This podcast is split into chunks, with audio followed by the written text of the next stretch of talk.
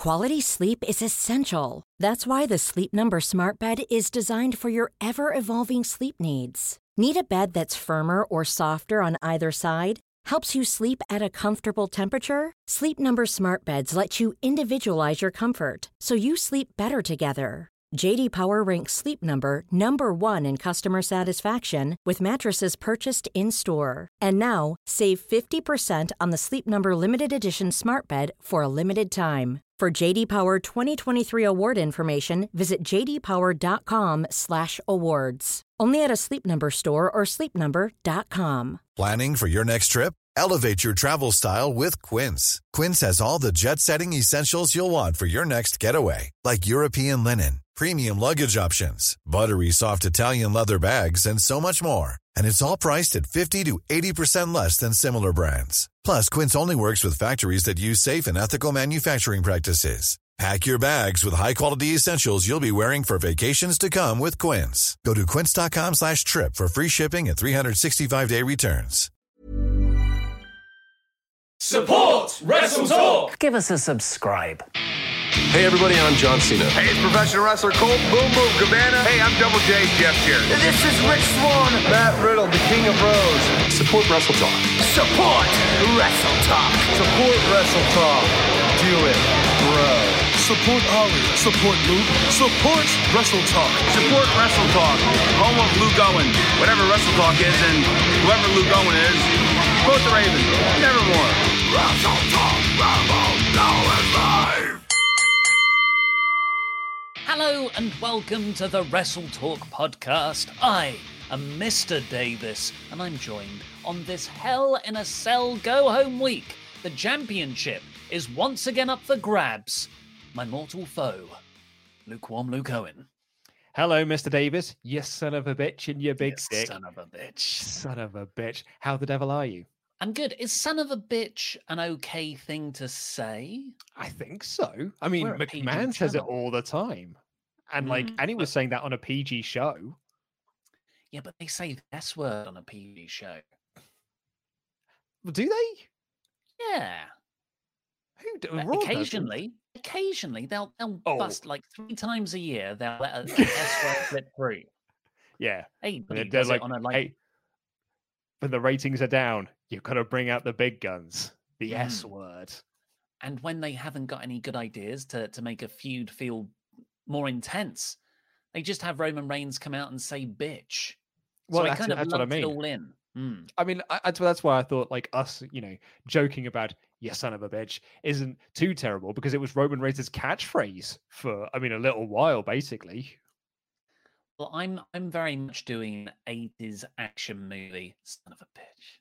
That Yeah. that's my style. Like you, the, the the hero, the protagonist has just gotten to a point, but ooh, the antagonist has outsmarted him, and the like the, the hero looks into the camera just slightly off camera, goes, "Son of a bitch."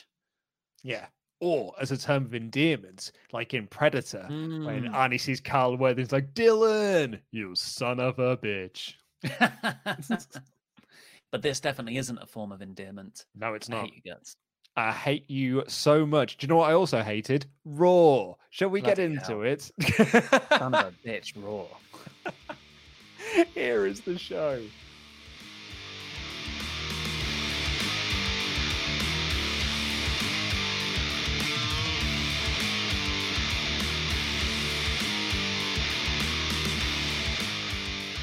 After all these months, after a storyline that started around January, February time, which, by my watch, is nine years ago, we finally have an answer for who was Downhacker.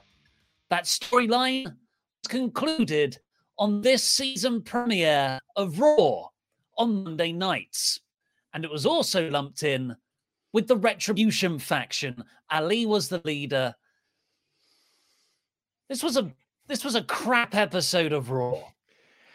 I'm Mr. When- David. I'm joined by lukewarm Luke Owen. We're gonna we're gonna unpack the retribution stuff first, and the hacker stuff, and then we're we're gonna get through this together, gang. Oh, so when Ali, Prince Ali, was uh, revealed to be the uh, the the leader of Retribution, there were a few people who said, "Ah, well, it totally makes sense." Because he was supposed to be the hacker. Like he was reportedly going to be the SmackDown hacker back in January before WWE decided we're not going to do that storyline anymore. And then other people argued, well, maybe they can just tie in uh, the SmackDown hacker storyline. And I said at the time, I'd love to have this level of optimism that that just you can look at this storyline and be like, well, now it all makes sense. Like they've just tied this all together, as opposed to what has quite clearly happened is that they introduced this group because ratings were down and they wanted something that was shocking, didn't really know what they were going to do with it, didn't even really know who was going to be in the group, then looked at it was like, oh, actually, this group's a bit crap. Um, they need a leader. Uh, it's Ali's the leader. And then after a while, I was like, I suppose we could just make like just say he was the SmackDown hacker as well and just sort of stuff. And we won't make a big deal out of it. Just have Ali say it in a promo. By the way, I was actually the SmackDown hacker as well. I was such a SmackDown hacker. I'm now on Raw. Um, it's and like it, it was not a good night for Retribution. That's all a bit rubbish, right? Because it's all just a bit lame and a bit haphazard and a bit just sort of thrown against the wall. You couple that with the fact that they bloody lost twice, really, uh, on this show, and then you got Ali going like, "But we're still a threat." I'm like, "You're, you're sodding not, mate. You're absolutely not a threat."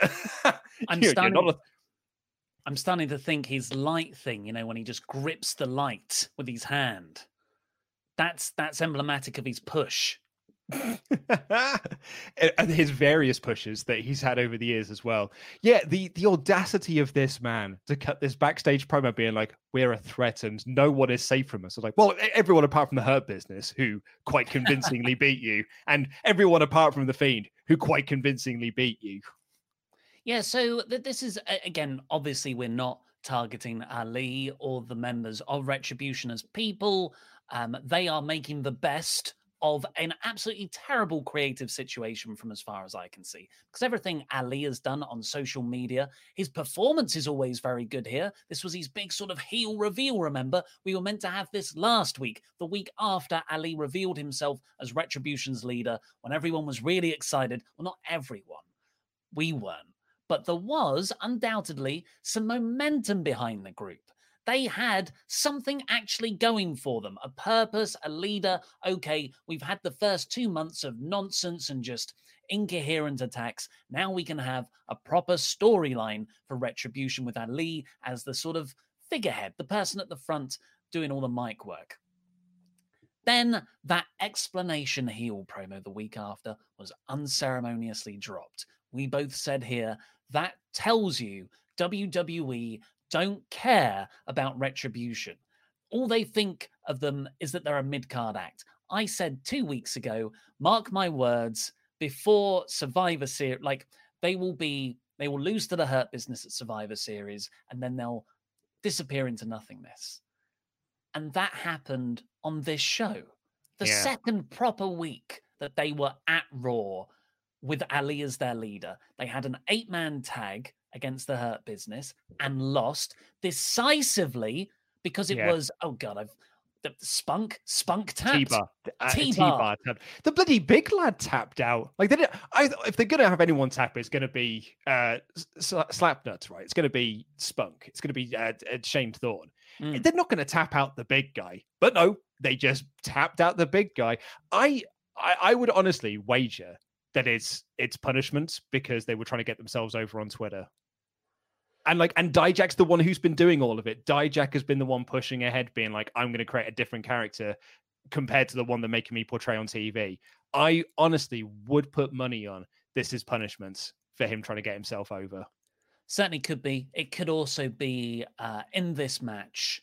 Slapnuts, Slapjack got legit knocked out by Cedric Alexander. Did you see this? It was like a, I Mhm. think it was a spinning back fist, which are always very dangerous moves to take because you can't really see where you're going to work the move to, to protect the other person. AJ Styles. I once asked someone who wrestled AJ Styles once. I was like, "How do you take the back fist?" And he just said, "You just gotta, You just gotta take some of those moves. You, you just take it.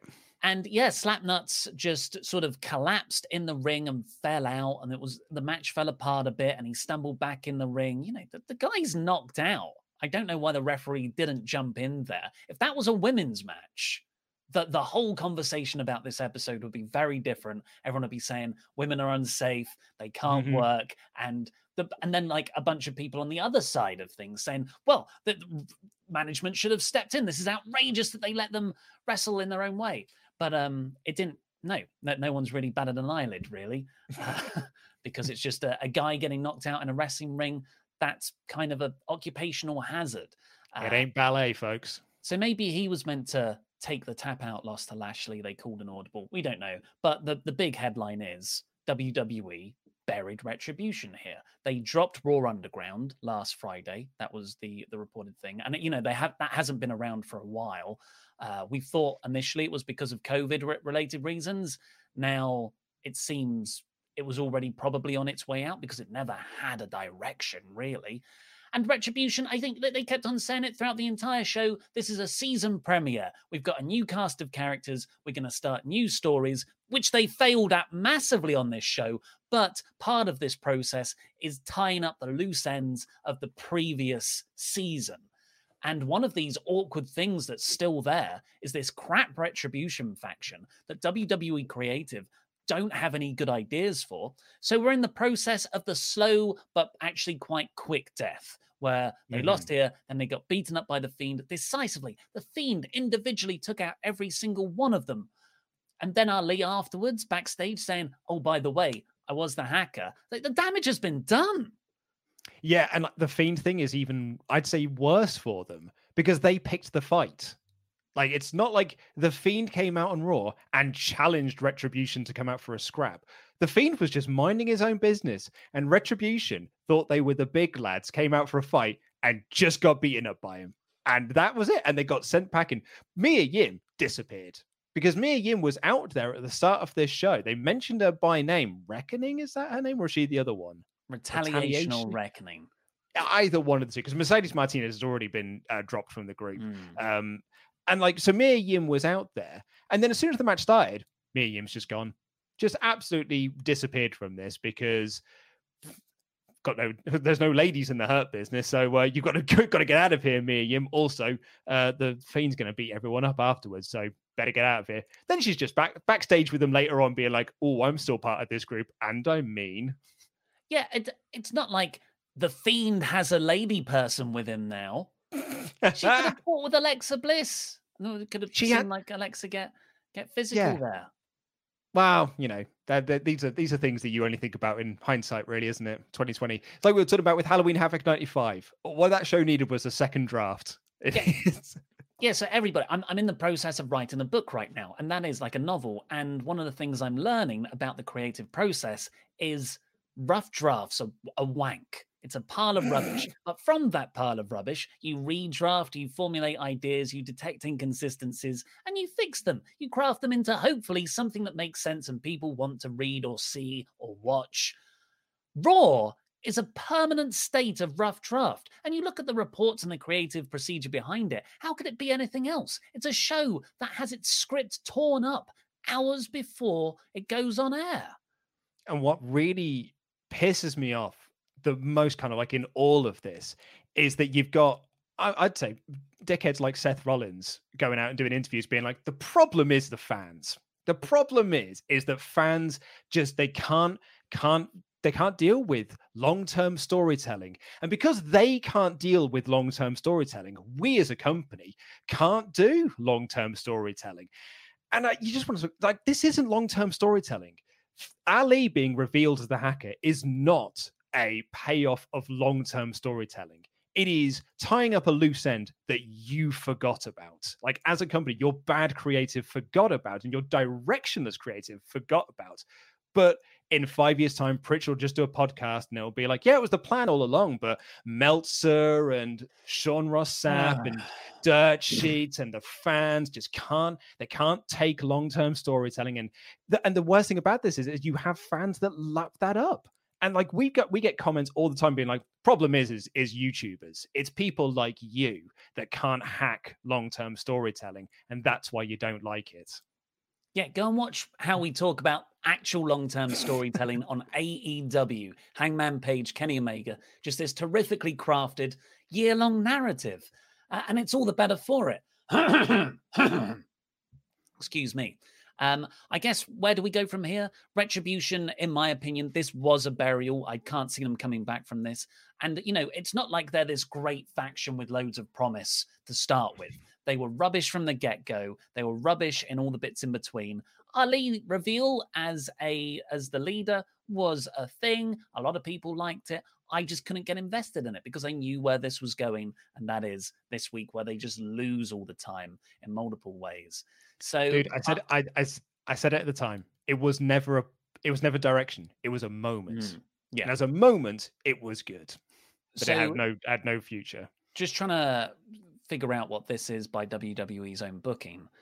Ali wasn't beaten up by the Fiend. So uh, the Fiend went to hit a sister Abigail on Ali. He got away, and Ali, sorry, uh, the Fiend mandible clawed T T Bone instead. Even though T Bone's got a mask on, how does that That's work?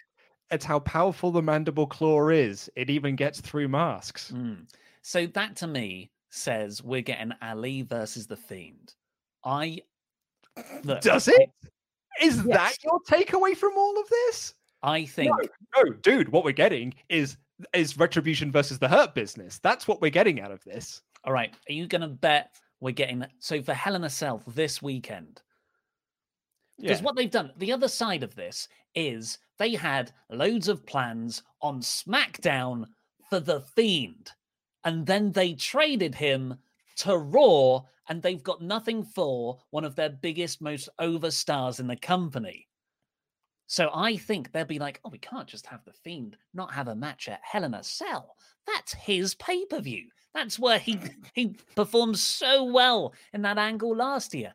I reckon we're God, am I going to? No, we've got three Hell in a Cell matches already. I was going to say you could have Ali versus the Fiend in Hell in a Cell with the rest of Retribution outside the cell. Now, I think by this Sunday's pay per view, Ali versus the Fiend is on the card as just a throwaway Here. filler. Give Fiend something to do before he gets his actual first Raw title program. Uh, I am going to make a different prediction I think that the Fiend is just going to interfere in the main event and cause the DQ between Drew and Randy Orton. Um, and I think that we were going to we're going to get the Hurt Business of MVP, Apollo Crews, Shelton Benjamin, and uh, Cedric Alexander versus Retribution of Ali, T-Bar, Slapjack, and Mace, and Retribution will win, and that will be, you know, them getting their win back after being beaten on Raw. And then we can have another eight man tag on Raw the following night, or you know, a variation of the eight man tag, maybe a six man to, to shake things up a little bit uh, on Raw the following week. And that will all build, of course, to an elimination match between yes. all of those people at Survivor Series. Exactly. Well,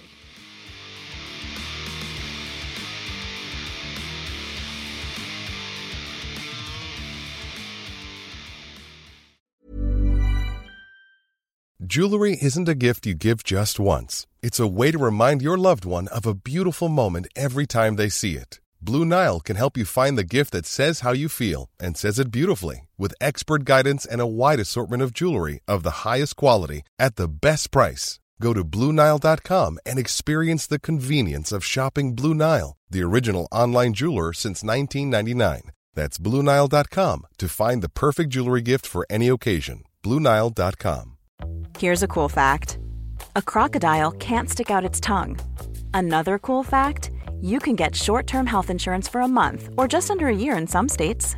United Healthcare short term insurance plans are designed for people who are between jobs, coming off their parents' plan, or turning a side hustle into a full time gig.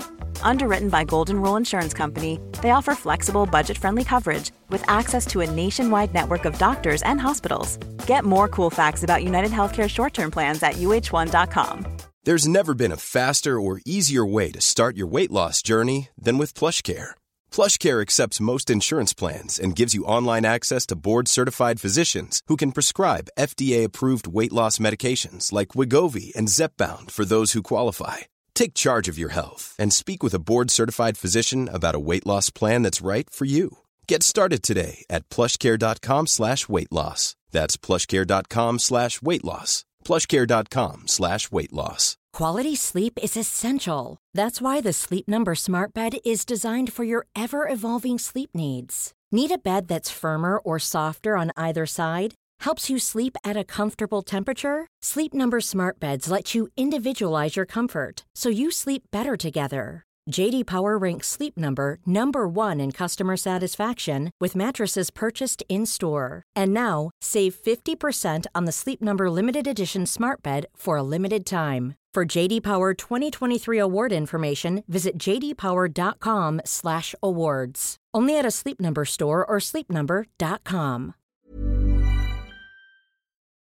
Lockdown has been hard on lots of people, but it's also been tough on tough on well, you know, my big hairy balls, Luke. Yes, yes, your your big hairy balls, Ollie. So let's thank today's sponsor, Manscaped, for providing the best materials to give you the best manscaping experience possible. This could be the greatest ball shaving of all time. Hygiene is super important in this, the new now. And the perfect package essentials kit by Manscaped comes with everything you need. High performance USB rechargeable body trimmers with its advanced skin safe technology, which is far more impressive than WWE's AR nonsense at their pay per views. It's not just your big hairy balls that need sorting out. You also need to look at your big, your big hairy nails, or your, I guess your long hairy nails, or you know your big, your big long nails. Along with the perfect package kit, you should also order the Shears 2.0, a newly improved luxury four-piece nail kit with stainless steel slashed tipped tweezers, round point scissors, fingernail clippers, and a medium grit nail file. Enroll in the Peak Hygiene Plan for quarterly replenishments of your favorite products and get 20% off your order using the code WTTV. There's even free international shipping to the US, Canada, Australia, and old blighty United Kingdom. So get 20% off your order at manscaped.com using the promo code WTTV. That's M A N S C A P E D.com with the code WTTV for 20% off your order. Your neat and tidy balls. Well, thank you.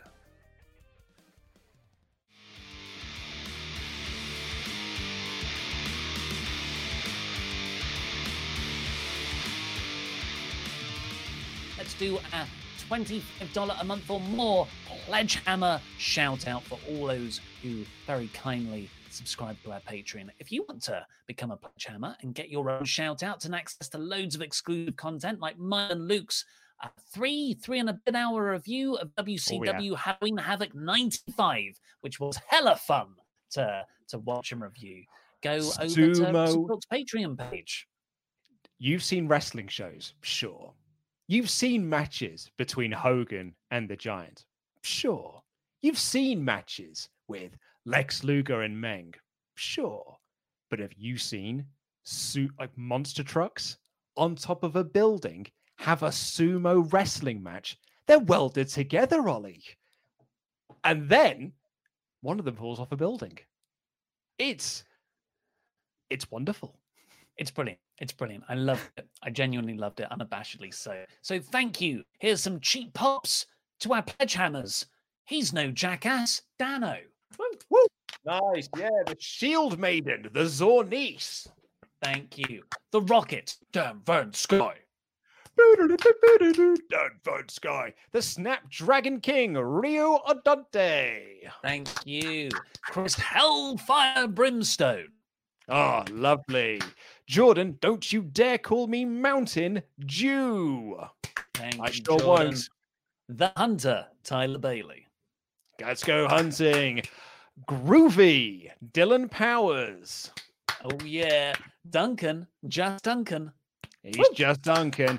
This is some kind of Patreon shout out. Nate dropped surname. Nice reference. Peter Fibra, F- Peter Fiber Brontus. Is that like fiber optic?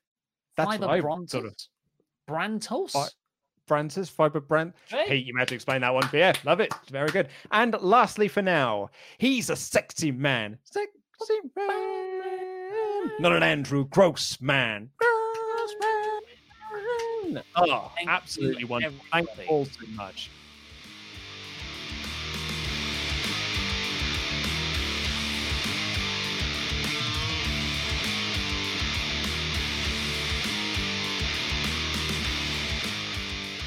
Let's see what you all thought on last night's episode of Raw. Bacon Rasher says, "Hi lads, so we know, so we now know T in T-bar stands for tap.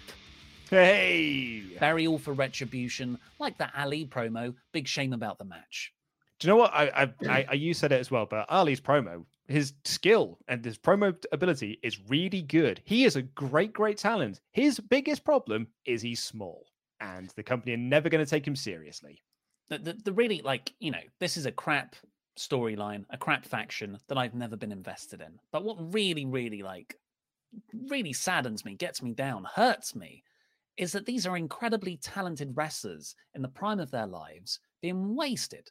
Like, thank God they're behind and under masks because at least they can then re debut, hopefully somewhere else, without all of this stink around them. One, like it's bloody Dijak. Donovan Dijak is on Raw at the moment.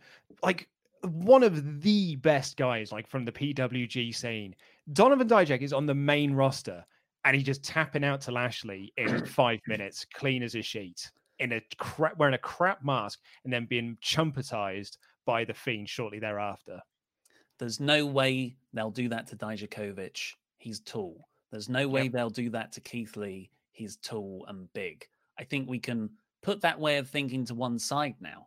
It's like Vince likes big guys, sure, but it's not like that automatically saves you if you've come from NXT.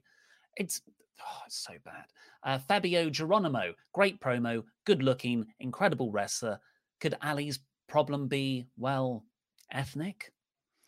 I, think it's his size. I think he's just he's a small guy. I, I think that's going to be always be their problem. Like they, you are you are painted with a 205 live brush, and Ali is just one of those guys that got painted with a 205 live brush. And that's it. That's your lot in life. Even if you're on Raw, you're still a small guy. Yeah, I don't think we're saying racial bias doesn't exist within WWE and Oh, they no. decide to push. But in this case, the, the size is working against him most, I, I would agree. Uh, Lester Wink 23. Retribution makes me miss Rowan's pet spider. Those were the days. Uh, I'm, I'm not sure about that one, uh, talk. I'm not sure. I'm, I, it makes me miss Rowan's pet spider. You want to talk about like long term storytelling that they were pretending was long term? What's in the box? Long term storytelling. The answer is we don't know. then the answer was we've revealed it. We don't like it, and now we're forgetting about it. Zachary Jenkins. So, um, Dijak got buried. Mr. Davis, I now know how you feel, and I am also now a Patreon. Ah, well, Thank welcome you. aboard. Jam, Jam, jam, jam. Zachary. Tomo. Tomo's in the chat. Tomo! Hey, Where have you been, Tomo?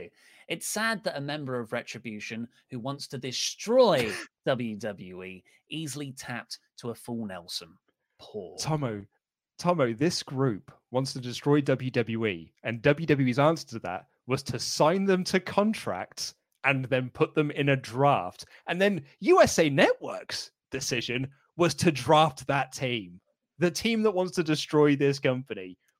Come on now. Have we got a? I've just noticed that there's some form of wrestle talk chat thing going on in the chat. Andy Datson's there. Pete Quinnell's also in here somewhere, apparently. Be gone. Oh, be gone. Do some work. Uh, Charlie Davis says, I thought it was impossible to make Alexa Bliss look bad, but her outfit last night was 2000's hot topic bad. Story is fun, but oh man. Do you know, I, I someone said that they can't get on board. I think it was on my draft pick video that I did last week, being like, I can't get on with the Alexa Bliss thing. I think she's just really wooden in all of this. And I thought, no, that's unfair. I thought she's been pretty great. And then I saw her on this week's episode where I was like, oh no, she is. She is pretty rubbish at this, actually. Uh, Dejan Kenny Brew Boldham, Retribution got Nexus in my eyes. Why break up Iconic to put Peyton in a tag team with Lacey? And no, now I lost interest in Keith Lee. Thanks, WWE. Oh mate, that Peyton Royce thing. That if it was up to me, that would have been our thumbnail. That would have been, and it would have been the title of the next five videos that we did. That's why you're not in charge. Anton 8, The Fiend versus all of Retribution, a full on burial. Yeah, think we yep. agree with that. And Vault Knight, uh, lastly for now. So if slash when Retribution and The Fiend are picked as Team Raw. as Team Raw for Survivor Series, who is Team SmackDown and why is Kevin Owens the leader? Crikey. Man. could you imagine Raw picking? Because it's for brand supremacy retribution. You've got to be on our side. You've got to represent Raw. It's the most important thing in the world brand loyalty. Uh, I don't. Aleister Black, Seth Rollins, Rey Mysterio. How will they coexist? Team SmackDown and Biggie. I don't know.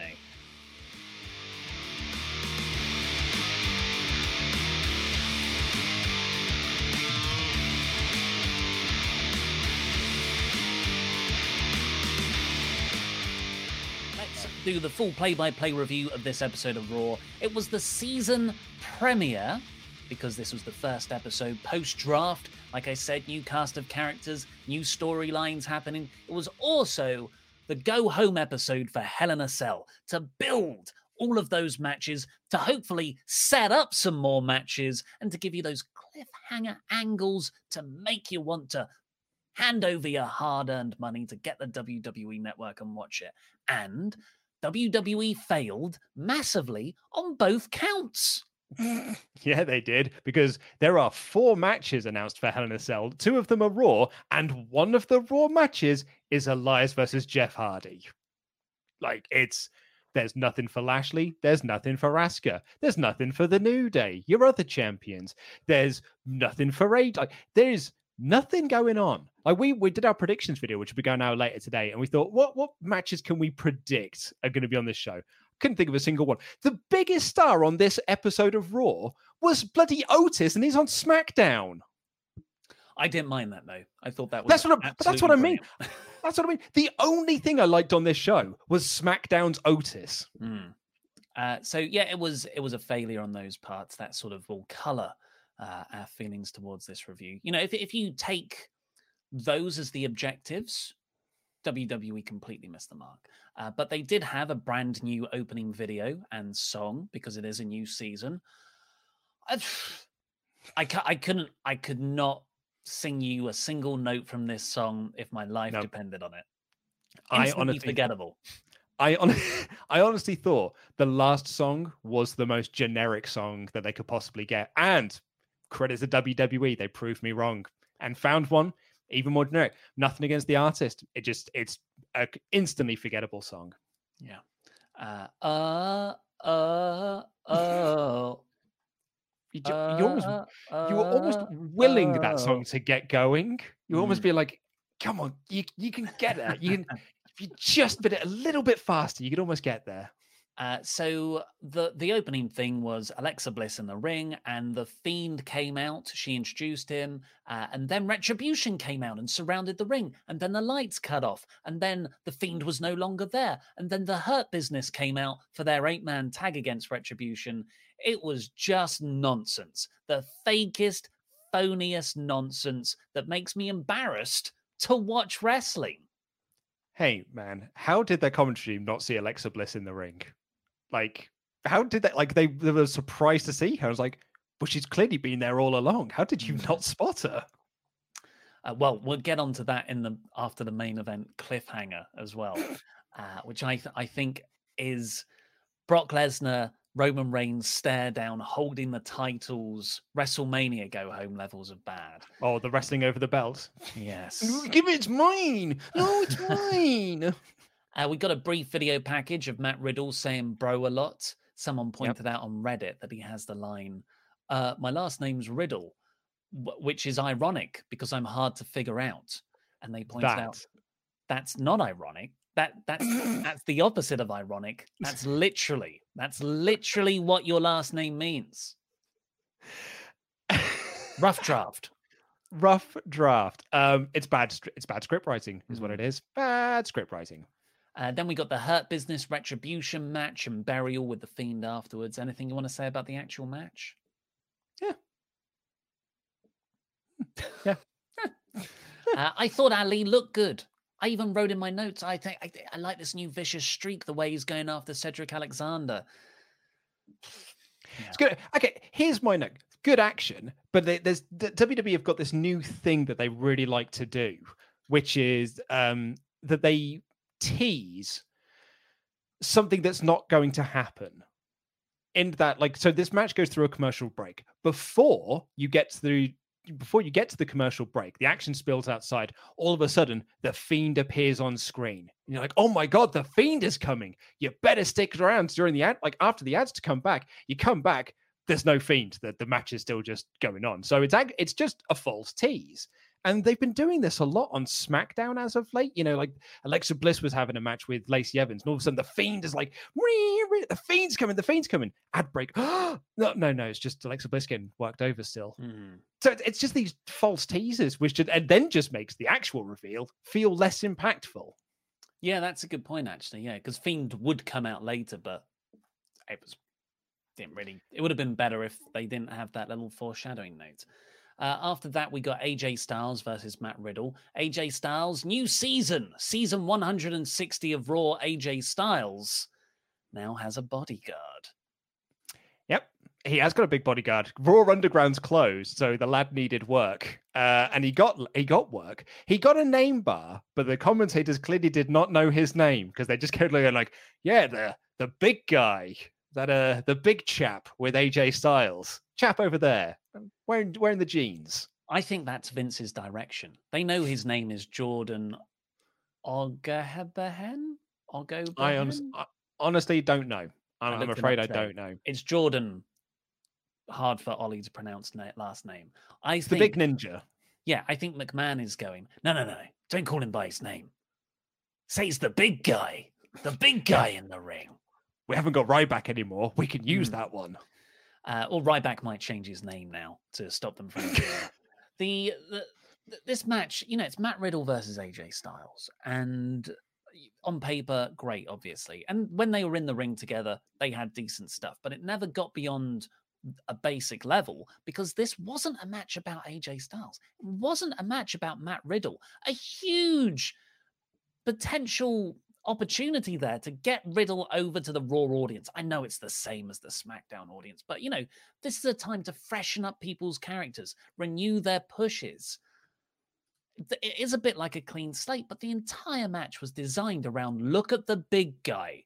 And Matt mm-hmm. Riddle lost because the big guy didn't even touch him. He was just nearby that freaked Riddle out, got hit by a Styles clash to lose. Yeah, didn't make Matt look particularly great. Didn't think it made AJ look particularly great either. I missed Joseph Parks. I mean, I know there was the report mm. that AJ was going to get a second, but I kind of wish it was Joseph Parks to be honest. Um, yeah, it, it commentary as well. The, the, the other running theme for the commentary in this is making it feel like this is a big deal for the uh, you know the season premiere. And Tom Phillips told us this is a first time ever match on Raw because these two have already faced each other on SmackDown, but because it's on Raw, it's new. And we had this later on with the Kofi Sheamus match. They were like, this is the first time in nine years these two have wrestled on Raw. And I'm like, mate, they had so many tag matches against the mm. bloody bar. Like it was never ending that tag season. They've they've wrestled quite a lot there, Todd. It's yeah, it that those are the sorts of lines you give a heel commentator. It, it just robs the the play by play guy of any credibility. It's awful. Um, the yeah, also so... turns out uh, it turns out the big guy's really good at solving riddles. Which is just you look at him, he's he's actually quite easy to work out. Just be tall, just be taller than him and look at him. He's more like a magic eye, not a real. but I, you know, for for the big guy's performance, I thought he actually carried himself quite well when he was outside at the end. He sort of just slowly pointed for Riddle to get back in the ring, and it, that that was mm. pretty cool. But overall, like but where's where's the biggest potential here? Probably Matt Riddle, and you just you're flattening them out. Yeah, but I think we're getting Drew AJ next. Like I think mm. like Drew AJ makes the most sense. So you've got to give AJ the win. Uh, yeah, but then give AJ a strong win. I don't want to see Drew go up against AJ and this giant guy. I want to. But see... it was about getting. The, but it's about getting the giant over. Oh my god.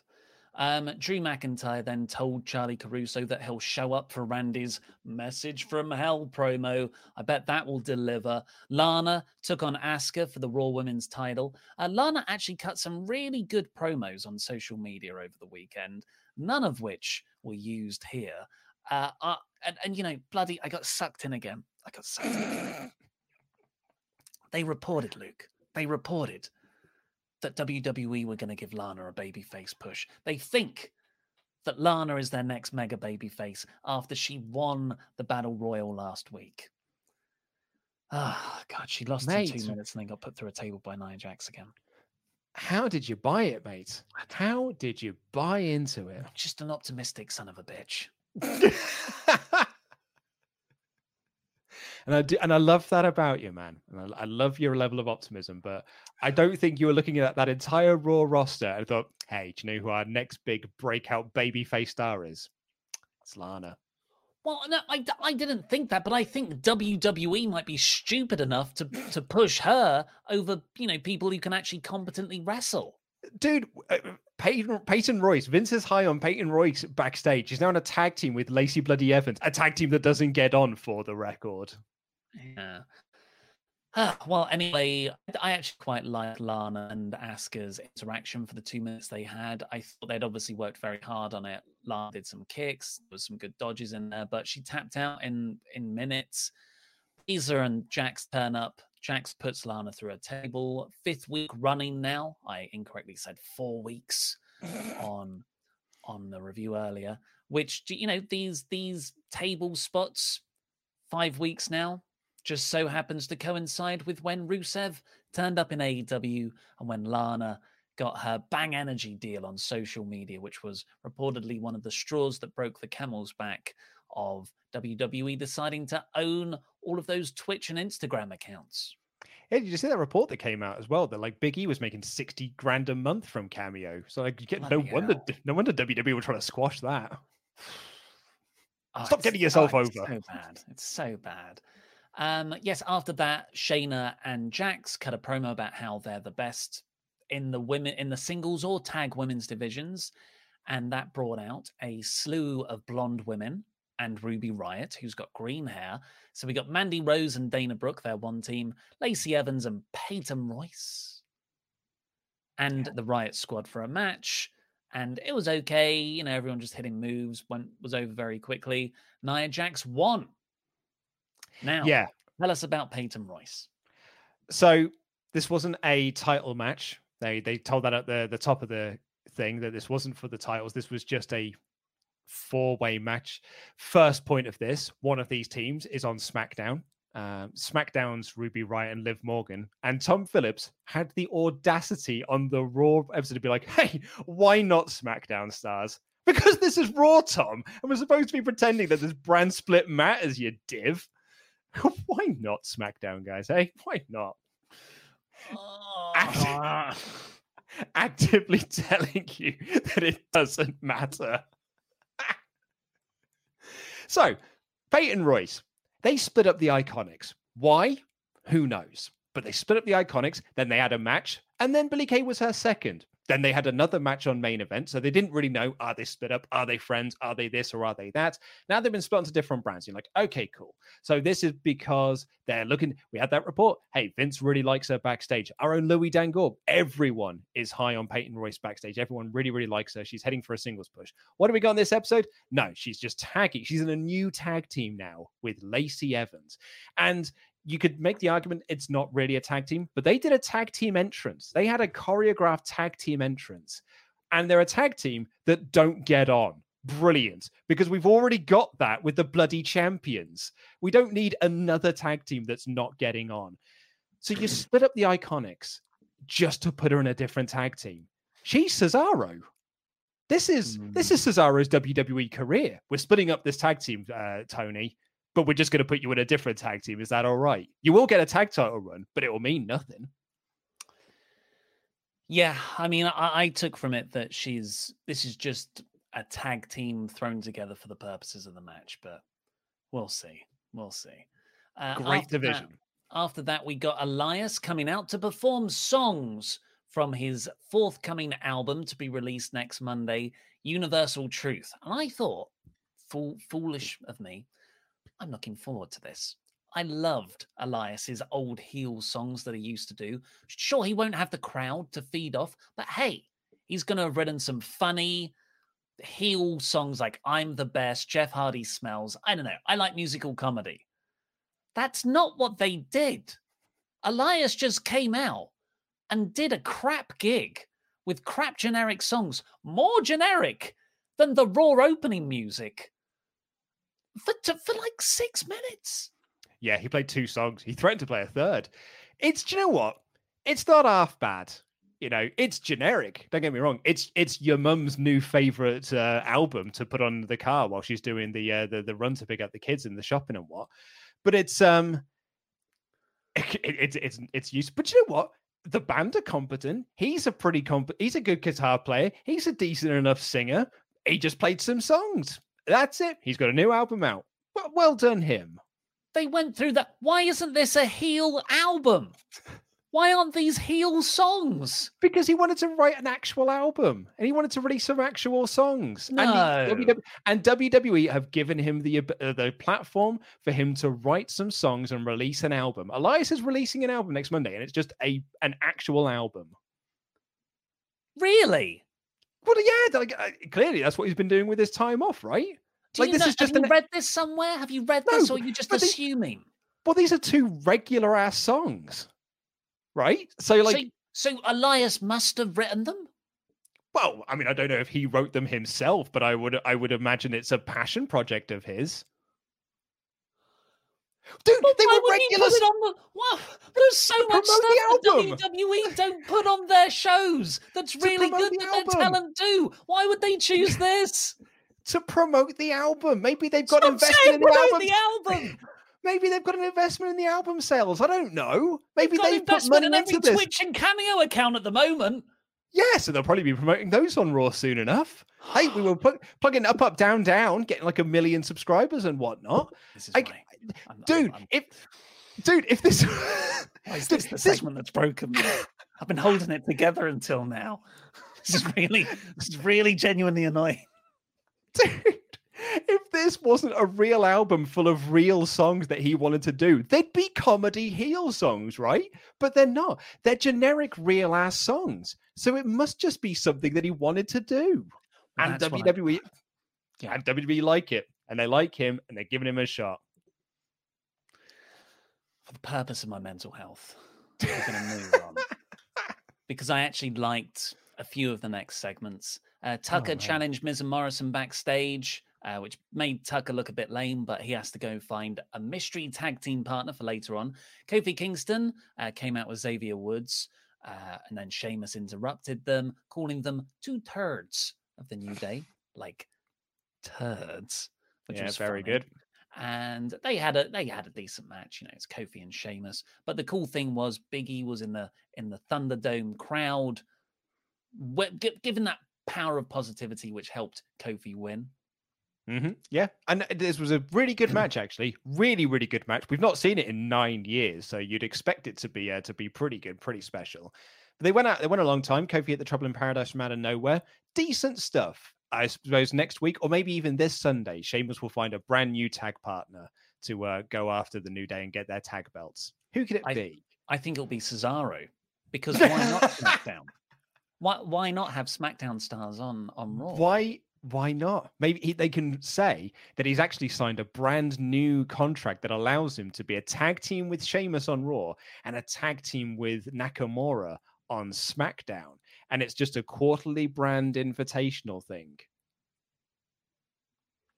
Then we got the Ali promo. Could be Elias. He's got an album to promote. Then we got the Hurt Business uh, joking around with Titus O'Neil, who wanted to join them, uh, offered his worldwide services. Uh, they beat him up instead. So their heels. Uh, but then we got undoubtedly an actual shining light, uh, an island of, of genuine pro wrestling goofiness that connected completely in an absolute sea of crap. and that was Miz and Morrison versus Tucker, and Tucker's mystery opponent, who he built up that he had to scour the entire world. He went from east to west, looked up and down, and his partner is El Gran Gordo, which was Indeed. Otis in a pink gimp mask, lucha mask, and a cape. And I believe as well, it's the same pink mask and cape that Mickie James used as um, La Luchadora, oh, brilliant! That's very fun. which is why it Uh, didn't but- fit very well. But Otis, and he's even holding the the lunchbox money in the bank briefcase. And Miz says, "We know that's Otis." he's, Yeah. he's even carrying the briefcase, and and just Otis is just sort of saying in the background throughout all of this really bad Spanish without a slightest attempt at an accent. It's like uh, me hablo no and Morrison. I, Yeah. I, I was I found this actually really, really amusing. Although I could have just lost my mind. I don't know. This could be Stockholm syndrome I'm exhibiting now. Uh, I am going to answer this question here. This from uh, Tex even says, How do you know it was Otis? He never unmasked. I could tell you how we know it was Otis because Tom Phillips, the big jerk, just said, well, That's Otis. We all know that's Otis. So I was like, Play along, Tom. Come on, mate. We're baby faces having a laugh here, mate. Play along. We're supposed to be making the heels look like divs. Don't just go like, I mean, although it's very clearly it's, it's just Otis in a mask. Oh, come on, Tom. Be a pe- be a pal, will you? He's meant to be on SmackDown though, isn't he? Why not? Why, why not SmackDown, not? guys? It's this. It's the season premiere of Raw. Why not SmackDown, guys? Hey, why not? Maybe that should be a new series we should do. I honestly would not be against El Gran Gordo being a character on Raw and Otis being a character on SmackDown. I could totally that. go on board with it. I'd absolutely Mm. love that. I'd be so on board for it. So the match was really funny as well. They worked this very well as a comedy match. There's this great, great spot where uh, where El Gran Gordo got up to the bottom rope and did a really clumsy, heavy arm drag. And it was just like lucha. I, I got, I was so really, really liked it. I really, really like this. Uh, but then R-Truth ran through. It was so good. Even R-Truth, needlessly running through, didn't ruin it for me. And this distracted Miz long enough for Otis to hit the caterpillar and win. Yeah, and it's uh, you know we've now got two new additions to the twenty four seven title picture in Gran Metalik and um the other one that's not Kalisto. What's his name? Lince Dorado. Yeah, uh, and I did very much recognize them stopping to look at El Gran Gordo and almost give him a little nod of recognition to be like, "I know you." Would have been See- so much better if if Todd Phillips hadn't have just gone like, "But we all know, we all Mm. know it's Otis under under the mask." Dick. Why not though? Uh, after not? that, we got Mandy celebrating with Otis and a new day backstage. That was cute. Uh, then we got the Fiends Firefly Fun House debuting the latest character. It, it's Alexa Bliss. hmm Yeah, it's Alexa So Bliss. now, dude, the biggest part of this is he brought out the Crucix from the Mm. the Randy Orton feud. The Crucix is back on in WWE. It's back in WWE law. The Crucix is back. This is the biggest bit of news, which means that surely we are leading into a Randy Orton feud, right? he, he looked at it, didn't he? And then just was like, Yeah. "Hmm." Oh, that's I didn't think of that actually. That's a really uh, good point. Yeah, if Fiend and Bray Wyatt, of course, aren't ones to drop little bits like that without follow up and intention. So you would you would presume, but at the same time, they had a Paul Heyman character that just a few weeks ago. Um, that, Hey, was, that that was dropped. That wasn't his fault, though, was it? That wasn't his fault No, that no, it got dropped. It's not their fault. Though.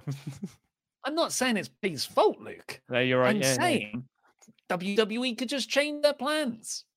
dude no no sorry it's your fault that that we can't do long-term storytelling It's also our fault about Keith Lee.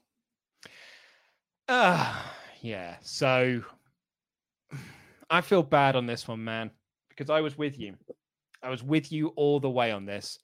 I thought there's no way.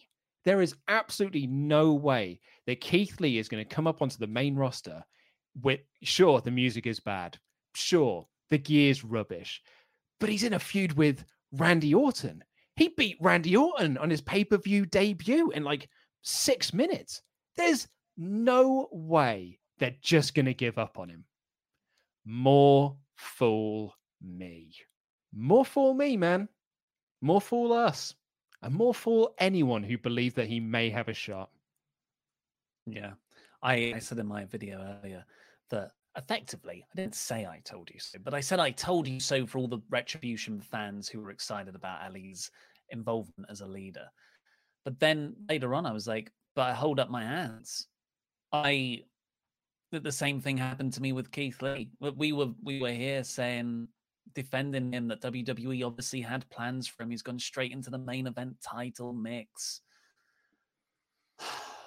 Just it is. It is so sad. Mm-hmm. Like you know, yeah. we can we can comically over exaggerate and hate for Elias gimmicks and, and bits like that. But at the end of the day, we all as wrestling fans, we really love these wrestlers and you know, kind of idolize them. We're fans. And then to see WWE ruin them like so carelessly, so lazily, is it hits me in the core. Do you know what the worst thing about this is? This counts against uh, Keith Lee's win loss record. He's got a big L now. He's got a big L on his win loss record. a bitch.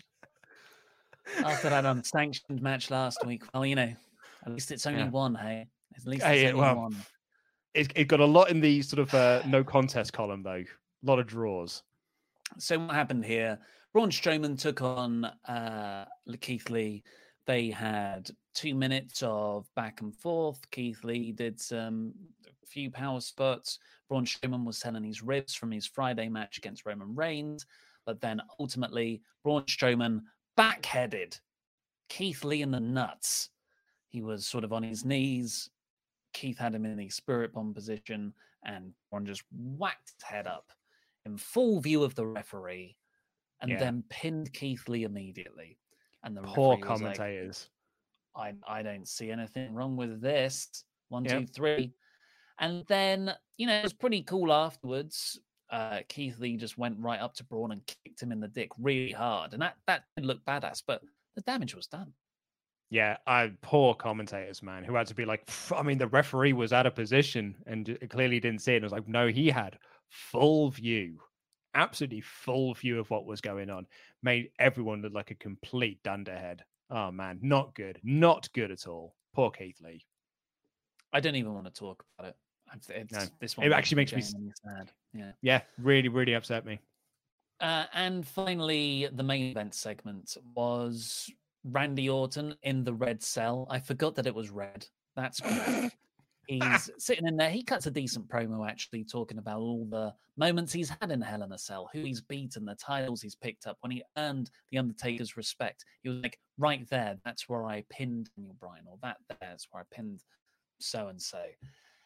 And then Drew came out, couldn't get in the cell. Obviously, Randy's laughing at him. So Drew produces bolt cutters. Now Randy's scared. He gets back in the ring. Drew opens the cell door, gets inside, closes the door, and then says something to the effect of, You're trapped in here with me now. And then the show ends. Mhm. And I was So, like, hey, oh, dude, it's it's oh man, it's fine. Better tune into Raw Talk because surely, like, the action's going to continue on, right? That's not what happened. Uh, you go because I was I was the same. I was like, okay, so there's a follow up angle on Raw Talk, right? It's weird they didn't push the network more to watch that. I go over to Raw Talk, and the cell is empty. You could, you, you know, the the shot is at Caruso and R-Truth, and you can see the cell in the background. There's no one there, and I'm just like, what the hell? Like pure, pure this company. How can you be so just cavalier and disrespectful for anyone who wants to actually believe in these stories and characters? Yeah, because the director said cut, and they stopped what they were doing and they left the ring because a new show's got to start, and we need to cut to that action instead. I did not like this ending. And this did like, and this was, you know, it's not been a great build towards Hell in a Cell either. And it's it's remarkable they've done so little around the fact that Orton pinned him. Like he's mentioned it in promos, but it doesn't feel like that's the driving force of this feud, which it really should be that Randy's now got his number. Yeah, sure, he's beaten me twice on pay per view before, but this time, this time you won't have legends backing you up. And this time, I've already pinned you. I'm in your head. And we're in a structure that I'm very, very familiar with, and you're not. That is the story you could have been t- you could have been telling. It's not the story they've told. In fact, they've told no story. It's been night vision goggles, and then a closing segment, which was just Drew walks into the cell, and that is it. Load of crap. I gave it a poor. I gave it a sorry, a bore. I gave it one out of five. I always say me to give it the lowest rating. It doesn't have to be just bad, it has to be actively damaging to stuff. And they went all out on this episode. Keith Lee, Matt Riddle, Retribution, all of the stories and feuds. Like, why would anyone watch this show if they weren't, oh, yeah. if they didn't have to for their jobs? Yeah. We and we get that question a lot. You know, if you if this wasn't your job, would you be watching this show? Absolutely not. I'd have probably watched this season premiere because it's the new start, and I'd have realized, ah, oh, it's the same crap we've been seeing, you know, for the entire year. Pass, thanks. Yeah. I'll tune back in for Survivor Series, maybe Royal Rumble. Yeah, because brand uh, loyalty well, gets me hard.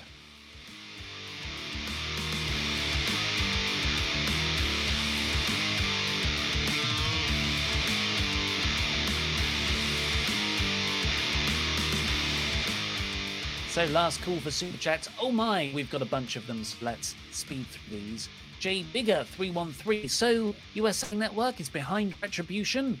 I thought it was going to be Adam Pearce, so maybe. Hmm. The Jam one, Ryan B. Jam. Retribution now look as rubbish as the All Authority does. did somewhat like did somewhat like the Elias concert, and got a laugh out of the Gran Gordo thing. Uh, how dare you, Ryan? the Ollie Authority reigns supreme. Job at JTJ 496. So the final segment on the Go Home show is a door being opened. New Japan should follow suit. Lol. Very good. So how's that Keith Lee main event push going? Oh, mate, there's a lot of like humble pie for us to be tucking into here. Tucker eating into, oh, if you will. I, it is not tasty. Tastes like oh, I don't like uh, this one at all. Nate S. Surely Hell in a Cell opens with Orton and Drew already in the cell for their match. Continuity. Can't believe beat Lee and gave Peyton a rebound partner. Oh, mate, so sad. Like that idea though. Shower lurker. I told you about Keith, and you two laughed at me. Hands I, up. I, hey, uh, if we laughed, dude, I'm so so sorry, man. That is, I I had so much confidence though. I thought if there's anyone, if there's anyone, it can't be Keith. Bacon Rasher. Are Keith and Braun going for a you know what kick storyline? Oh God, not again. Also, please sync the banners next time, lads. Lol. Wrestle wrestle wrestle talk, JTJ. I think that's yeah, it's it's not quite synced, but I can't move mine over any further, so you'd have to do yours. Um because I'm right next to my window now. But uh what was the actual sort of question in there? oh yeah, I would think the big storyline. Yeah, I hope. Do you remember that bit in uh, Brooklyn Nine Nine when uh, Hitchcock and Scully have to fake a fight? So they're just sixty nine each other, punching each other in the nards. That's mm. what I want the the the, the Braun Strowman Keith Lee feud to just be like. Their next match is just them on the floor, just sixty nine punching each other in the dick. James Dobinson. I know not everyone is sold on it, but it feels to me like Alexa Bliss has completely rejuvenated the Fiend and made him relevant again. Loving it. I loved it last week. Uh, I wasn't as keen on it this week, but I'm still like I'm more into it. I'm more into the Fiend now. I'm I haven't been this much into the Fiend since last year, like before Hell in a Cell last year. I'm not at that same level of like, oh man, he's the greatest thing. But I'm so much more invested in the Fiend now that I am like his feud with Braun, the Blue Universal title, uh, the, the Universal title run that he had, the, the second Blue Universal title run. Yeah, I'm more into him now. Absolutely.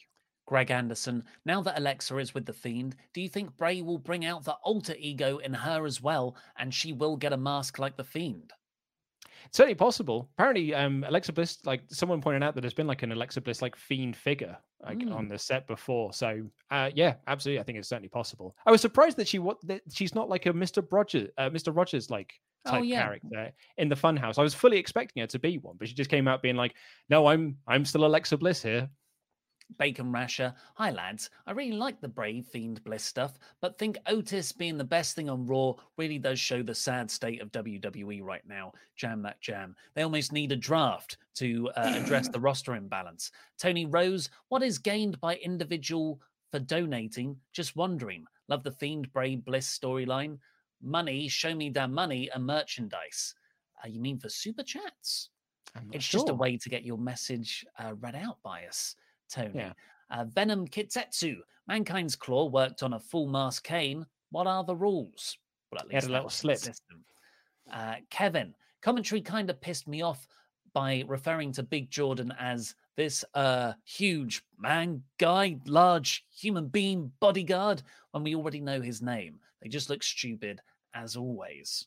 You want to talk about looking stupid? Byron Saxton at the end of that match was like, huh, so is this new guy an associate of AJ Styles? I'm like, what do you think, Byron? He's been out there the entire time, you div. Ben Crossley, you guys keep saying that drafting Kofi and Woods makes no sense, but Raw drafted the tag champions. I guess that's how they justify it. No, dude, it doesn't make sense because they they had the option to draft New Day as a complete package and they chose not to. There's no logic behind that. Hmm. KML, my new favorite wrestler is undrafted Cien Almas. Apparently, he's got some minor surgery, so he'll be out for a month. Bo Hill, They every time I- drafted Charlotte. Yeah, but she's important, Luke. Oh, Uh, okay. Bo Hill, every time I see John Morrison, I just get sad and pissed at how wasted he has been. He should be a title contender, not the Miz's sidekick. Said this in my review in my video I did last week. I'd much rather babyface Morrison going after the Hurt Business and feuding with um, Bobby Lashley than I am him just being a dickhead with Miz as a, a dickhead Miz in their team of dickheads. The legit man. Will Elias and Hardy have rock off? I hope so. I hope that's a segment next week. Echo, nah, man. I like the actual songs. Were good in my opinion. Well, There you you're go, man. entitled to your opinion. Duff's 101. Simple question: Does Vince legit think all wrestling fans are stupid? Yes, I think it comes from the the days of the promotion business. You know, you go. That's why we're called marks. That we are marks to con to to, Yeah. to trick into thinking that this is a real fight. It's not a uh, term of endearment. We have mm. made it a term of endearment to ourselves, but Vince just thinks we are complete morons. Omega works. I just want to know where these ideas come from and who the hell signs off on them. Is it really Vince thinking they are good ideas? Yes. He's he's the guy at the top, yeah. Injection 2K. I've actively got tired of WWE. It's hard for me to stop watching, but I know I really need to. I'm too fatigued at this point. Oh yeah, I mean everyone has that. Pro- I, I think a lot of people have got that issue. It's just like "Ah, I've been doing. We actually had a, a Patreon mailbag about this a little while back. It's just like, I've been watching this for thirty plus years of my life. Like it's actively hard for me to not watch it. Like what am I supposed to do if I don't watch it? Uh, Mark Flay, I watched Raw last night because I couldn't go to sleep. That was a mistake. Might be the worst wrestling show I have ever seen. It's up there. Yeah, yeah, yeah. You may you say it. Yeah. Nathan O. Raw, a product not even The Miz can save. Give it a few weeks or months, though, Mm-hmm. because he does weirdly turn stuff around. Zachary Jenkins, Mr. Davis, what what meant by I know how you feel is WWE has shattered the feeling of optimism for me. So let's go AEW NXT. Jam that jam. Jam that jam. Can't get invested in stuff. Uh, Gavin White, you guys forget WWE forgets how to book after Survivor Series. Or maybe that's SummerSlam. Mm. Yeah, well, they, they- you know they've got the Survivor Series stuff and the draft, which are kind of the same thing. It, it just, yeah. Nate S. I tried. I watched first twenty minutes of Raw and decided that I was much better off having you tell me what happened. Why did the Fiend come out at the open? Just a random plot device. Yeah, yeah. He, he's the top pick on Raw. That's exactly what it is. Kevin, I sent you a mail weeks ago talking about how I was done with Raw and SmackDown. I gave it another shot after SummerSlam, but Raw is just as bad. I'll stick to SmackDown. SmackDown's a good show, man. Uh, Jobber JTJ496 again. Remember last year when Seth was crying in the corner? Oh, mate. But it's it's our fault that he had to turn heel. Tournicade, perhaps the Fiend should feud with the writers and Vince and change them into a competent writing team. We can only hope. Uh, the legit man said, It's a little early, but who do you think will be the next Royal Rumble winner? Big E Langston uh, on the men's side of things and Bianca Belair on the women's. I'll say Edge and Charlotte Flair. Oh, for God's sake. I mean, you actually might be on something with Charlotte there. Marquise Edwards, if WWE manages to get The Rock versus Roman for Mania, do you think we could possibly see Styles versus The Undertaker again for his official retirement match? Who do you think will take the title off of Drew? We've had the official retirement match. That was the Boneyard, or the Bone the Boneyard match, rather. The uh, the Good Brothers, Quizlemania Tag Champions, the Good Brothers have actually coined Boneyard as their own thing now. Um, and stolen our belts. Thanks, Blomps. Um, but yeah, so I think we have had the official retirement of The Undertaker. Um, and yeah, I don't know who's going to take the title off Drew at this point. Randy. Already Brock. Brock. Uh, Charlie Davis, I'm terrified about Adam Cole being moved to the main roster in any way. All I want at this point is him to go home to his elite family. Yeah, I don't think you can be excited about any main roster call up now. Amro, do you think WWE actively puts fake news out there to make news sites look bad, like the news about the Lana push? Yes, yes, and yes. I, I had this whole conspiracy theory about this last year. I think that Meltzer was fed duff information about the Crown Jewel uh, plane being grounded so that they could actively say he's a bad reporter and they could discredit all of the other news about it. It was the rah rah speech. Yeah, the rah rah speech. That's exactly it. Yeah. Um, Isaac Merriweather, do you think that Shane O'Mac would benefit the wrestlers if he was in a creative role? Uh, Raw Underground says otherwise. Well, he, you know, he's doing creative. He helped book the Royal Rumble match this year. He's been involved in a few other things. So, yeah, but limited. He's not the Hmm. savior everyone thinks he is. I've I'd said it on the video last week, but I'd really like him to be the manager of Dabba-Kato and Antonio Ruas as a tag team. Like, just give them a purpose, and I think him as a ma- manager might actually help them.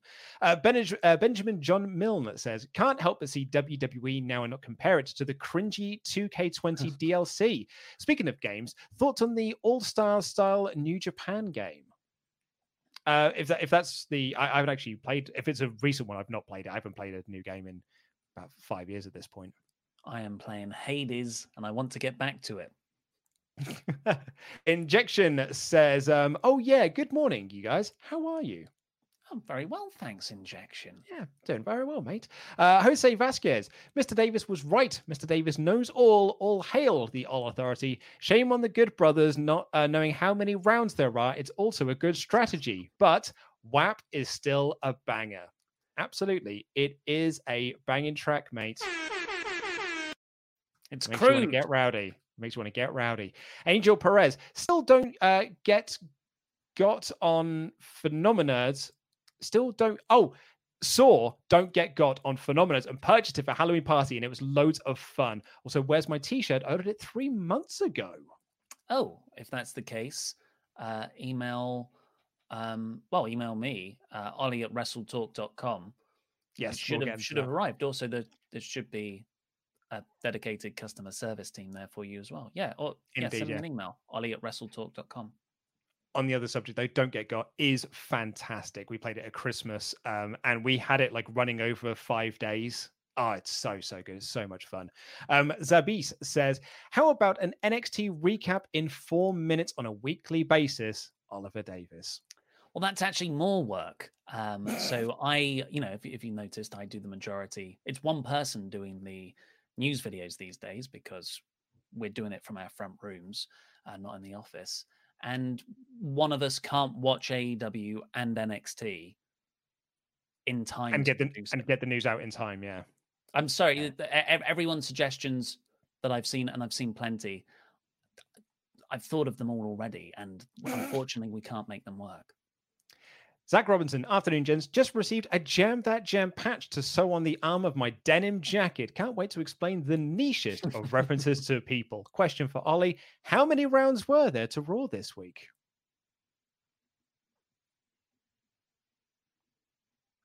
Small Afro Games, Jaron Walker. Love you guys. Been a rough week. Crystal and I broke up last week. Thanks for being the distraction I need. Aw. Oh, it's been a long time romance on the uh, the podcast side of things we had. They met through this podcast. I'm sorry to hear that, Jaron. It is sad. Uh, Stu, where's Calling Spot? I actually enjoyed that series. Returns tomorrow, Stu. Um, and what's the lineup for this Sunday's live reactions? It's me and Pete. Pete is dressed up as Nikki Bella because this guy absolutely crapped out in the drafts the other week. So Pete's got to dress up as Nikki Bella for it. And I'm putting my championship on the line against Mr. Davis. Our predictions for Hell in a Cell will be going up later today. And uh, Louis Dangoor will be live streaming that as well.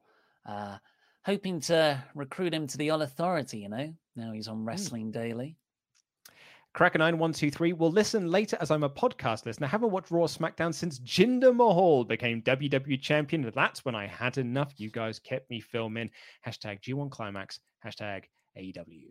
Now is not the time to pick up Raw and SmackDown again. It's, it's worse. I'd say it's worse. SmackDown, you'll you'll do better off with.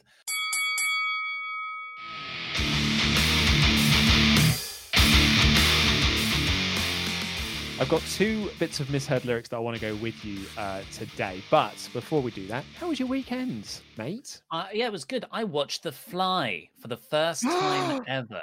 What the the Goldblum Fly? Goldblum Fly. Oh, mate, it's. I mean, I, am so excited to hear your thoughts on this. Uh, before I like, before I put my cards out on the table, what did you think of it? Blew my mind. I went in expecting, you know, because a lot of Cronenberg's work around that time is is a bit incoherent, and I love it. Like I love, I love Videodrome. I, I love Scanners. I love Dead Ring. Well, Dead Ring is okay. It's a bit boring in parts. Hmm. Uh, the Brood. I just like Cronenberg in general. But weirdly, I just never seen his most famous film, arguably. Uh, but we're doing. Did I tell you we're doing a film club? Me and no. a, me and a bunch of my mates from home. Uh, oh, cool. Every two weeks. Genius idea. This is. We each get to pick a film, but you're not allowed to have seen the film it's not like a thing you just hey watch this film that i really like because you come with so much baggage. You're afraid of offending someone who doesn't like it.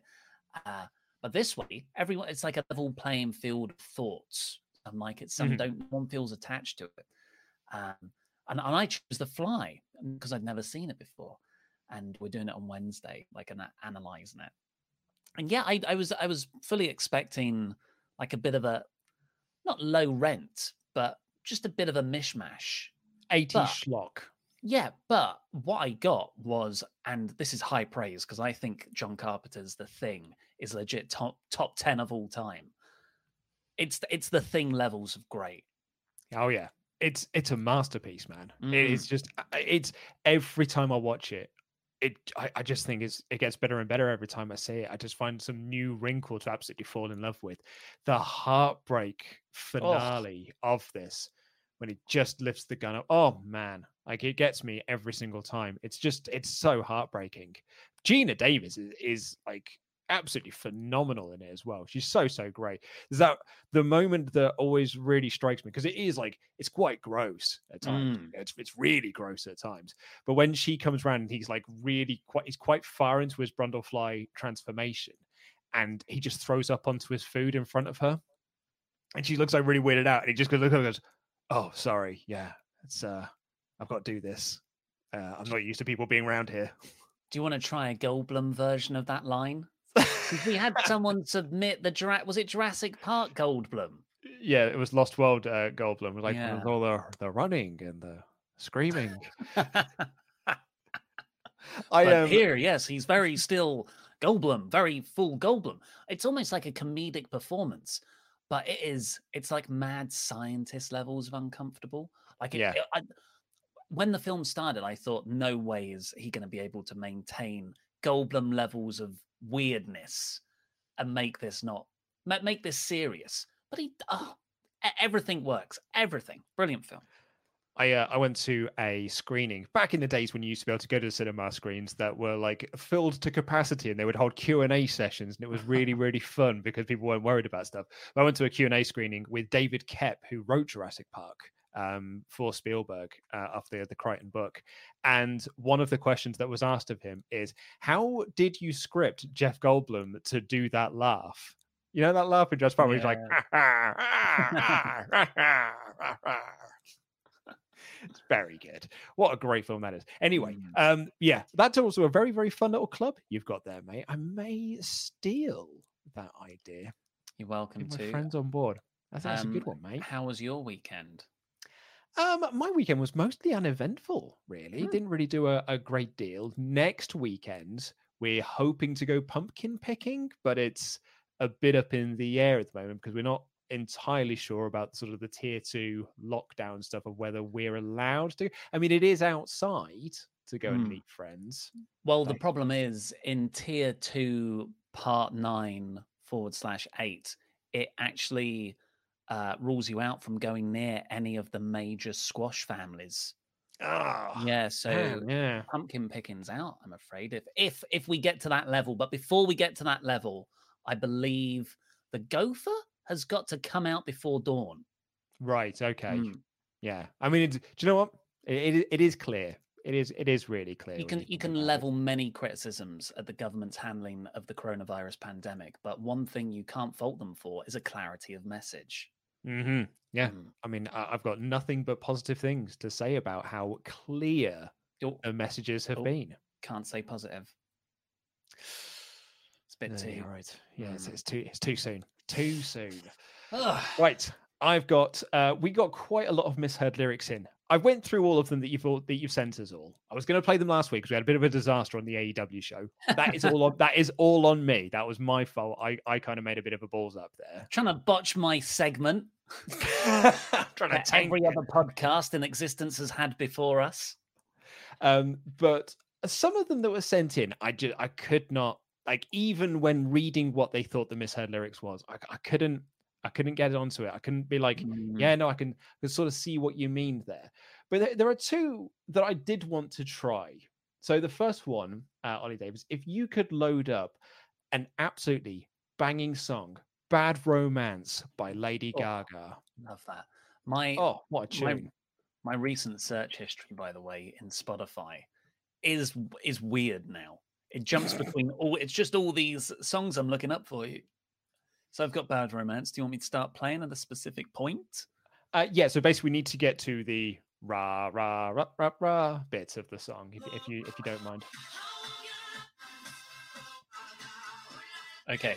Okay, okay, right. So, okay, right. Let's get up uh, the email from this person. This comes in from Oliver Ollie Flood. In fact, says, Good afternoon, gentlemen. I've been finding your new segment of misheard lyrics, uh, song lyrics, quite amusing, and I thought I'd send one of my own, even though I'm aware it doesn't make any sense. I still hear it every time.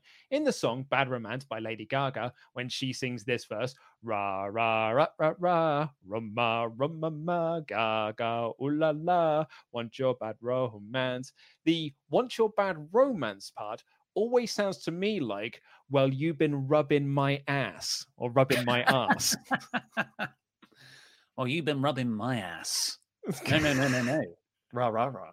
You've been rubbing my. I know it's ridiculous. I know it's ridiculous, but I cannot. Uh, I can hear it, uh, and it makes me smile every time the song comes in. Hope that provides a giggle for you. All the best to everyone at WrestleTalk. So let let's have a listen. See if you can hear. Uh, well, you've been rubbing my ass. Oh, ass. I think would be the, the best way.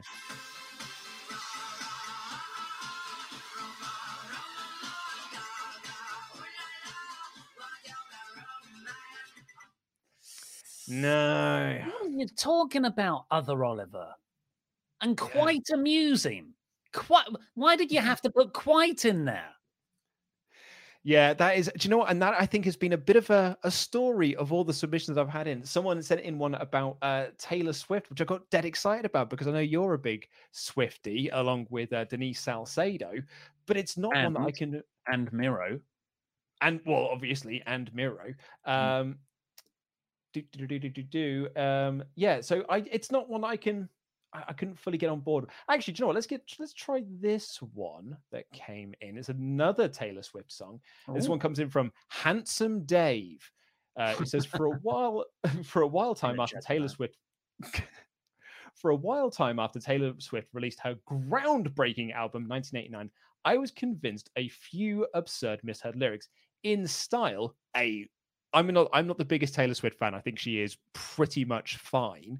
Oh, come on, you contrarian son of a bitch. It's not being contrarian. She's fine. I just don't think I, I don't think she's like brilliant or out, but she is fine. However, style is a fantastic song. That is an absolutely brilliant song. Um, so if you could get uh, style up for me, please. Got it up. Um, so uh, he was convinced the lines were. You got those bright green uh, daydream looking your eyes. I've got that red lip plastic thing that you like. Turns out the song's about a lovely relationship that is held to secrecy into a saucy tryst style involving a marital aid. But i was scream singing in my car on a daily basis and it took my co-worker a ride to be corrected. That same person thought uh, so you've got that bright green what is the lyrics then? If you've got that i don't know. I thought you were looking into this well, it's it, I'm just reading the email that Handsome Dave has sent over. I'm I'm working with the tools that I've been given. Let's let's see what Tay Tay has to say. Mm-hmm. So skip to the head to the chorus, please. It's the whole song.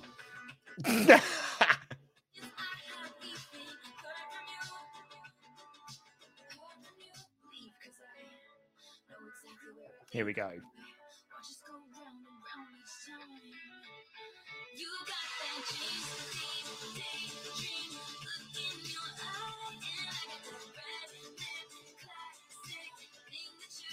Aha, uh-huh, of course, there it is. So he thought it was red lip plastic thing that you like.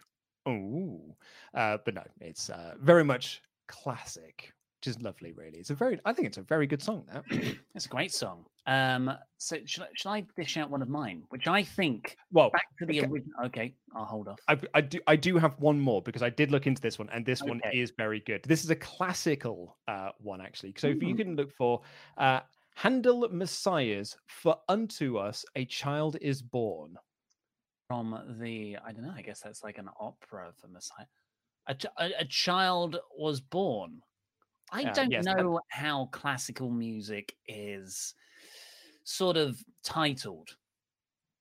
It's all over the place. HWV, HWV 56, part 2, colon 29. hold on, hold on. All right, I tell you what, I will just I will Discord you the the thing because I've already looked into this one. Okay, Discord okay. it to you now. Okay, you got that? I do. Okay, got the YouTube version up. Yep. Any so, no, Oh, God, son, son of a bitch advert. so yeah, you want to get to about where the sort of the people are singing. So Okay, so you want to go to about sort of 15 seconds or so. Mm-hmm. Okay, so obviously the song is called For Unto Us a Child is Born. Here's what Matt says uh, Good day, you fine gentlemen, working dil- diligently to keep us consistently entertained through these uncertain times. I've recently added classical music to my rotation. I recommend everyone at least try this. It's glorious. My misheard lyric comes from For Unto Us a Child is Born. I know I don't know if it's my car's speakers or the particular recording I've downloaded, but the lyric, which is supposed to be the same as the song's title, does sound like, "Oh, won't you love some Chinese porn?" That's what I'm talking about. Even now, years on for the first coming across this, I had to really focus in order to hear the lyrics as they are intended. This is a great segment. Thank you for everything. So this this one's a bit of a winner.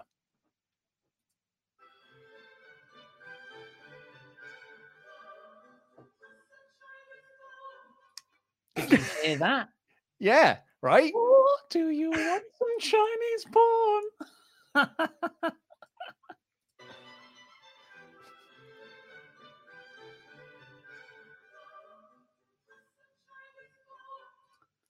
no. no. No, good. Stop messaging me. Thank you very much for that one, Matt. What did you have? Well, I had uh and and I think my version's better than Radiohead's. So Fake Plastic Trees, one of my old songs. Great song. Uh, Great uh, song, mate. Oh, mate. What, what an album that is. Yes, the bends, of course. Uh, in the sort of, it, it's a beautifully structured song. In the third verse, the big reprise is, and I will get the lyrics up for you. Uh, but I can't help the feeling I could blow through the ceiling if I just turn and run. Mm-hmm. But what I always heard, which I think's better, is but I can't help the feeling I could blow through the ceiling if I just had a roof. Don't laugh. That's better. I I would blow the ceiling if I had a roof. Well, it's kind of like it's a, it's a sort of funny, tragic thing to say. That's that's. Uh...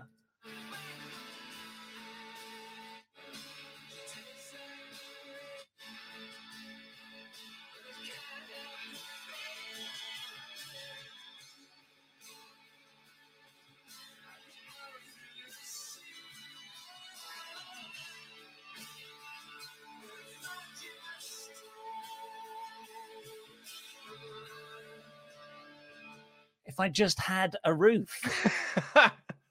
Do you hear it? Go on, one more time.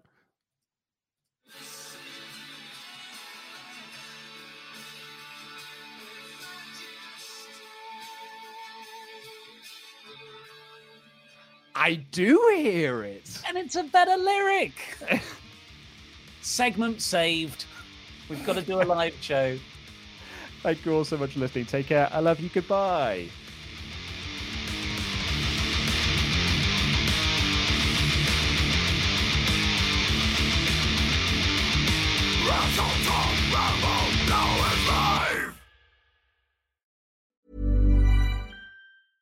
Even when we're on a budget, we still deserve nice things. Quince is a place to scoop up stunning high-end goods for 50 to 80% less than similar brands. They have buttery soft cashmere sweaters starting at $50, luxurious Italian leather bags, and so much more. Plus, Quince only works with factories that use safe, ethical, and responsible manufacturing. Get the high-end goods you'll love without the high price tag with Quince. Go to quince.com slash style for free shipping and 365-day returns. Hi, I'm Daniel, founder of Pretty Litter. Cats and cat owners deserve better than any old-fashioned litter. That's why I teamed up with scientists and veterinarians to create Pretty Litter. Its innovative crystal formula has superior odor control and weighs up to 80% less than clay litter. Pretty Litter even monitors health by changing colors to help detect early signs of potential illness. It's the world's smartest kitty litter. Go to prettylitter.com and use code ACAST for 20% off your first order and a free cat toy. Terms and conditions apply. See site for details. Hey, it's Paige DeSorbo from Giggly Squad. High quality fashion without the price tag? Say hello to Quince. I'm snagging high end essentials like cozy cashmere sweaters, sleek leather jackets, fine jewelry, and so much more. With Quince being 50 to 80% less than similar brands. And they partner with factories that prioritize safe, ethical, and responsible manufacturing. I love that. Luxury quality within reach. Go to quince.com slash style to get free shipping and 365 day returns on your next order. Quince.com slash style.